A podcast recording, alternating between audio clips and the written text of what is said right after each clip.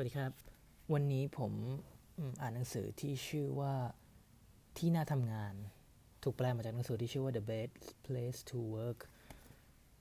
เออไปสืบดูมาแล้ว มันตีพิมพ์เมื่อปี 2014 แต่ว่าเพิ่งแปลมา แต่ว่าคือสนุกมากก็เลยอยากจะอัดบางอย่างที่เรารู้สึกว่าน่าจะมีประโยชน์เก็บไว้นะครับ อันนี้คือผมเพิ่งอ่านไปได้แค่บทเดียวเอง ก็คืออธิบายก่อนว่าเล่มนี้เขาพูดถึง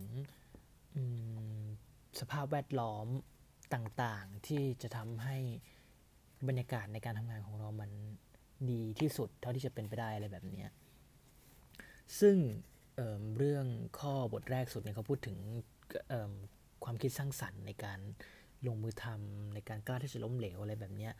แล้วก็มันจะมีส่วนหนึ่งของบทหนึ่งที่ผมชอบมาก อยากจะมาเล่าให้ฟังก็คือ เขาเปิดเรื่องมาด้วยการชวนเราเล่น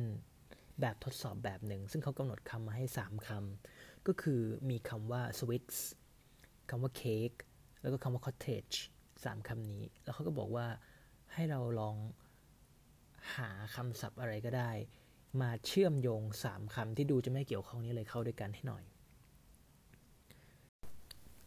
ซึ่งถ้าใครอยากลองเล่นก็ลองพอสแล้วก็ลองคิดคำศัพท์ดูนะครับ ว่ามันมีคำศัพท์อะไรที่จะเติมลงไปใน 3คำนี้ได้ แล้วให้ 3คำนี้มันเชื่อมโยงกัน ด้วยคำศัพท์นั้นต้องเป็นคำคำเดียวนะเฉลยนะครับ ก็คือคำว่าชีสครับ เพราะว่ามันจะมีคำว่า sweet cheese ที่เป็นชื่อของเนยแข็ง มีชีสเค้ก แล้วก็มีค็อกเทลชีสที่เป็นชื่อของเนยแข็งอีกเช่นกัน แบบนี้เขาบอกว่าไอ้การเล่นแบบนี้มันคืออะไร การที่เราจะต้องมาทำความเชื่อมโยงระหว่างสามคำที่ดูจะไม่เกี่ยวกันเลยเนี่ยให้เข้าด้วยกันเนี่ยเป็นการทดสอบการโยงสัมพันธ์ของสิ่งที่อยู่ห่างไกลกัน หรือเขาเรียกชื่อว่า remote associate test ย่อสั้นๆว่า RAT RAT นะครับ ซึ่งนักจิตวิทยาเนี่ยจะใช้เครื่องมือตัวนี้เป็น เป็นเครื่องมือใช้เพื่อวัดความคิดสร้างสรรค์ ในการหาหาความเชื่อมโยง ซึ่งถ้าเราทำอะไรแบบนี้บ่อยๆอะ่ะเราก็จะมีทักษะในการคิดเชื่อมโยงกันมากขึ้น ทีนี้ผู้เขียนเขาก็บอกต่อว่า เอาละพอเรารู้จัก RAT กันแล้ว เดี๋ยวผมจะให้โจทย์คุณ 10 ข้อ เมื่อคุณตอบถูกหนึ่งข้อ คุณจะได้เงินจากผมไป 5 ดอลลาร์ พอฟังเราก็รู้สึกว่า เออ น่าสนใจ มีรางวัลด้วย อะไรแบบเนี้ย ทีเนี้ยเขาก็เลยบอกว่า ความรู้สึกของการที่คุณจะได้รางวัลเมื่อกี้เนี่ย เวลาคุณจะเล่นอะไรที่มันน่าสนใจสักอย่างหนึ่งเนี่ย เขาเรียกมันว่าภาวะจูงใจให้เข้าหา หรือ approach motivational state นักจิตวิทยาบอกว่า ภาวะนี้จะทำให้เรามีความคิดสร้างสรรค์ มากขึ้นพราะคนเราจะจดจ่ออยู่กับการบรรลุผล แล้วก็การมองเห็นโอกาสที่เราจะได้รับผลประโยชน์ของเรา เขาก็เลยบอกต่อว่า แต่ก่อนจะไปดูเรื่องนี้กันต่อเนี่ย ถ้าเขาลองเปลี่ยนโจทย์ว่า เปลี่ยนใหม่เราจะมาเล่นแรดกัน 10 ข้อ แต่ว่าเริ่มต้นเนี่ยผมจะให้เงินคุณเลย 50 ดอลลาร์ แล้วให้คุณเก็บมันไว้ แต่ว่าถ้าคุณตอบผิด หนึ่งข้อควรจะต้องจ่ายผมมาคืน 5 ดอลลาร์นะ ทีนี้พอโจทย์มันเปลี่ยนไปแบบนี้ผู้เขียนก็บอกว่าในเชิงจิตวิทยาแล้วอะสเตทของเรามันเปลี่ยนไปก็คือภาวะเนี้ยเราจะรู้สึกว่าเรา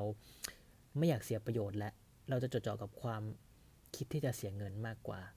ฉะนั้นสิ่งนี้มันต่างกันจากข้อแรก เราเรียกมันว่า ภาวะจูงใจให้หลีกเลี่ยง หรือ avoidance motivational state ซึ่งผมว่าตัวเนี้ยน่าสนใจมาก เพราะว่าเขาบอกว่าทุกอย่างที่เราทำทุกอย่างเลยนะ ในชีวิตเนี้ย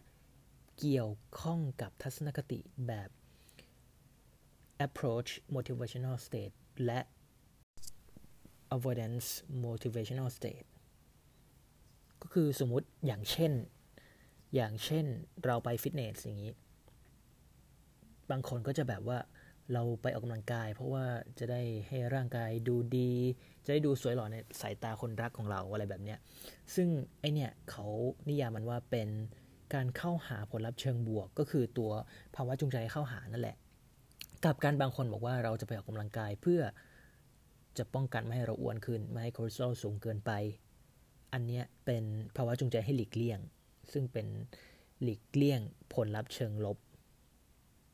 สองกรณีนี้ก็คือเรากระทำเหมือนกันก็คือเราไปฟิตเนสเพื่อไปออกกำลังกาย แต่ว่าโครงสร้างทางจิตวิทยาเนี่ยต่างกัน เพราะว่ามันมีผลต่อความรู้สึกของเราต่างกัน แล้วมันจะส่งผลให้กับทุกอย่างตั้งแต่เราไปที่ฟิตเนสจนกลับมาเนี่ยต่างกันหมดเลย คือความคิดแบบภาวะจูงใจเข้าหาเนี่ยมันจะทำให้เรา มีการคิดที่ยืดหยุ่นมากขึ้นทำให้เรามองเห็นภาพรวมของมันได้มากขึ้น แล้วก็ศึกษาความเป็นไปต่างๆ ได้แล้วก็เชื่อมโยงได้ ก็คือเขาให้เรานึกเหมือนว่าเรามองเห็นเป็นผืนป่าทั้งผืนได้ ในขณะเดียวกันภาวะจูงใจให้หลีกเลี่ยงเนี่ยเราจะมองไม่เห็นป่า เพราะว่ามันจะส่งผลให้ความคิดเราไม่ยืดหยุ่นขนาดนั้น เราจะมองเห็นภาพใหญ่ไม่ได้จะมองเห็นแค่เหมือนเป็นต้นไม้เรียงกันหลายต้น แล้วก็เเราจะไม่ได้ใช้ความคิดในการสำรวจอะไรต่างๆ เพื่อให้เกิดความรู้ของความเข้าใจใหม่ ๆ ได้ดี เท่ากับภาวะจูงใจแบบเข้าหา ถามว่าทำไมมันถึงเป็นแบบนั้น เพราะว่าออมีการวิจัยจากทางสรีรวิทยา ของมหาวิทยาลัยบัฟฟาโลโดยนักจิตวิทยาที่ชื่อว่ามาร์คซีเรียนะครับ ก็คือมาร์คซีเรียเนี่ยเขาใช้แบบทดสอบแรดที่เราเพิ่งพูดกันไปนี่แหละ กับคน 2 กลุ่ม ก็คือแบ่งเป็นเหมือนที่เราบอกเลยก็คือกลุ่มแรกก็คือจะได้รับเงินรางวัลทุกข้อที่ตอบถูก และอีกกลุ่มหนึ่งจะได้รับเงินรางวัลมาก่อน แล้วก็จะถูกเอ่อต้องต้องให้เงินกับมาคืนถ้าตอบผิดนะครับ ซึ่ง อพอเริ่มแบบทดสอบเนี่ยทั้งสองกลุ่มเนี่ยมีปฏิกิริยาเหมือนกันเลย ก็คืออัตราการเต้นของหัวใจเพิ่มขึ้น ซึ่งไอตัวนี้เป็นสัญญาณที่ดีอยู่แล้ว เพราะว่าเขารู้สึกว่าโจทย์มันน่าสนใจ เขาก็เลยแบบตื่นเต้นกับมัน แต่ว่าพอทำไปสักพักเนี่ยพบว่ากลุ่มที่ 2 ก็คือกลุ่มที่จะต้องคืนเงินเมื่อตอบผิดเนี่ยมีปฏิกิริยาที่ผิดปกติไปก็คือปริมาณ ของเลือดที่ปั๊มออกจากหัวใจเนี่ยลดลง หลอดเลือดแดงหดตัว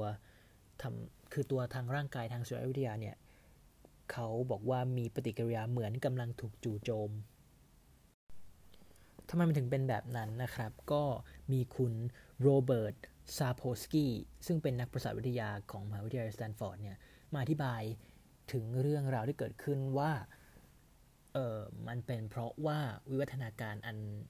ยาวนานของเราอยู่แล้วเนี่ยที่เรามีมาตั้งแต่สมัยแบบยุคสมัยก่อน เราจะมีสวิตตัวหนึ่ง ซึ่งเป็นสวิตที่เราเรียกกันว่า fight or flight หรือว่าสู้หรือหนี มันจะถูกใช้สวิตเนี้ยเมื่อตอนที่เราตกอยู่ในสถานการณ์อันตราย คือสมมุติแบบจะโดนสิงโตกินอะไรแบบเนี้ย ร่างกายของเราก็จะมีระบบนี้แล้วก็จะเปิดสวิตนี้ขึ้น ก็จะทำให้ระบบเราเลือดหัวใจเนี่ยถูกกระตุ้นให้ทำงานหนัก เพราะว่าเราจะต้องตื่นตัวแล้วก็จะต้องเอาชีวิตรอดในสถานการณ์แบบนี้ให้ได้ มันส่งผลให้เราต้องปิดระบบการทำงานอื่น ๆ เช่น พวกความคิดสร้างสรรค์อะไรนี้เราก็ถูกปิดไป เพราะว่าสถานการณ์นั้นร่างกายบอกเราว่าเราต้องการที่จะรอดให้ได้อย่างเดียวก็พอ แต่ว่าคนที่อยู่ในภาวะจูงใจให้หลีกเลี่ยงเนี่ยก็ไม่ได้จะมีข้อเสียสัทีเดียว เพราะว่าหนังสือเล่มนี้ก็เอางานวิจัยที่พูดถึงเรื่องนี้ในสิ่งที่คานกันเองมาที่บาให้เราฟังด้วยเหมือนกัน ก็คือมีนักจิตวิทยากลุ่มหนึ่งในอัมสเตอร์ดัมเนี่ยเขาค้นพบว่าพอคนเราอยู่ในภาวะหลีกเลี่ยงแล้วเนี่ยเรากลับทำงานได้นานขึ้น แล้วบางบางครั้งก็ มีผลงานที่สร้างสรรค์มากขึ้นได้ด้วย แต่ว่าถ้าเทียบกันแล้ว ถ้าจะต้องทำงานให้ออกมา 100%เท่ากันเนี่ยพบว่าคนที่อยู่ในภาวะจูงใจเข้าหาเนี่ยจะทำงานโดยใช้พลังงานน้อยกว่า คนที่อยู่ในภาวะจูงใจให้หลีกเลี่ยงเนี่ยจะต้องทำงานโดยใช้พลังงานเยอะกว่ามาก ๆ เพื่อที่จะให้ได้ร้อยเปอร์เซ็นที่เท่ากัน แล้วคนที่อยู่ในกลุ่มภาวะหลีกเลี่ยงเนี่ย ก็ยังประเมินความยากของงานเนี่ยสูงกว่าสิ่งที่ควรจะเป็นอีกด้วย ก็คือเวลาก่อนที่จะลงมือทำเนี่ยคนที่อยู่ในภาวะหลีกเลี่ยง จะรู้สึกว่างานนี้จะต้องใช้พลังงานหรือความยากเยอะกว่าความเป็นจริง ซึ่งในระยะยาวนะครับถ้าเราเต้องอยู่ในภาวะหลีกเลี่ยงเป็นประจำเนี่ยมันก็จะส่งผลให้ เราเครียดกับงานมากขึ้น เครียดกับสิ่งที่เราคิดในในภาวะหลีกเลี่ยงมากขึ้น แล้วก็รู้สึกว่าทุกอย่างมันยากขึ้นไปหมดเลย แล้วในระยะยาวเนี่ยมันจะทำให้สมองล้า แล้วส่งผลให้ความคิดสร้างสรรค์ของเราน้อยลง รวมถึงการเบิร์นเอาท์ได้ด้วย ทีนี้ผมก็อยากจะชวนให้มาดูและมาสำรวจตัวเองกันนะครับว่ากิจกรรมที่เราทำในทุกวันเนี่ยไม่ว่าจะเป็นเรื่อง การงานความรักครอบครัว งานอดิเรกหรือกิจวัตรประจำวันบางอย่างที่เราทำไม่ว่าจะเป็นกินข้าว ไปดูหนังไปเที่ยวเล่นดนตรีอะไรแบบนี้เราทำมันด้วยภาวะจูงใจให้เข้าหา หรือโดยทัศนคติที่เรามองหาผลลัพธ์เชิงบวกกับเรื่องนั้นๆ หรือเราทำด้วยภาวะจูงใจให้หลีกเลี่ยง หรือทัศนคติ ที่หลีกเลี่ยงผลลัพธ์เชิงลบที่จะเกิดขึ้น เช่นนะครับ เช่นเราตื่นเช้าไปทำงานวันนี้ เราไปทำงานด้วยความรู้สึกภาวะจูงใจให้เข้าหา ก็คือมองหาผลลัพธ์เชิงบวก เช่น เราอยากจะไปเจอเพื่อนที่ทำงาน อยากจะไปกินของอร่อยๆที่ออฟฟิศซึ่งก็ไม่ได้เกี่ยวกับงานเท่าไหร่ แต่ว่าก็เป็นผลลัพธ์เชิงบวก หรือเราตื่นเช้าขึ้นมาแล้วเราจะไปทำงานด้วยภาวะจูงใจให้หลีกเลี่ยง ก็คือการมองหาหลีกเลี่ยงผลลัพธ์ในเชิงลบที่จะเกิดขึ้น เช่นเราไปทำงานเช้าวันนี้ เพราะว่าเราไม่อยากจน เพราะเราทำงานเราก็จะได้เงิน หรือเราไปทำงานเช้าวันนี้ เพราะเราไม่อยากถูกเรียกว่า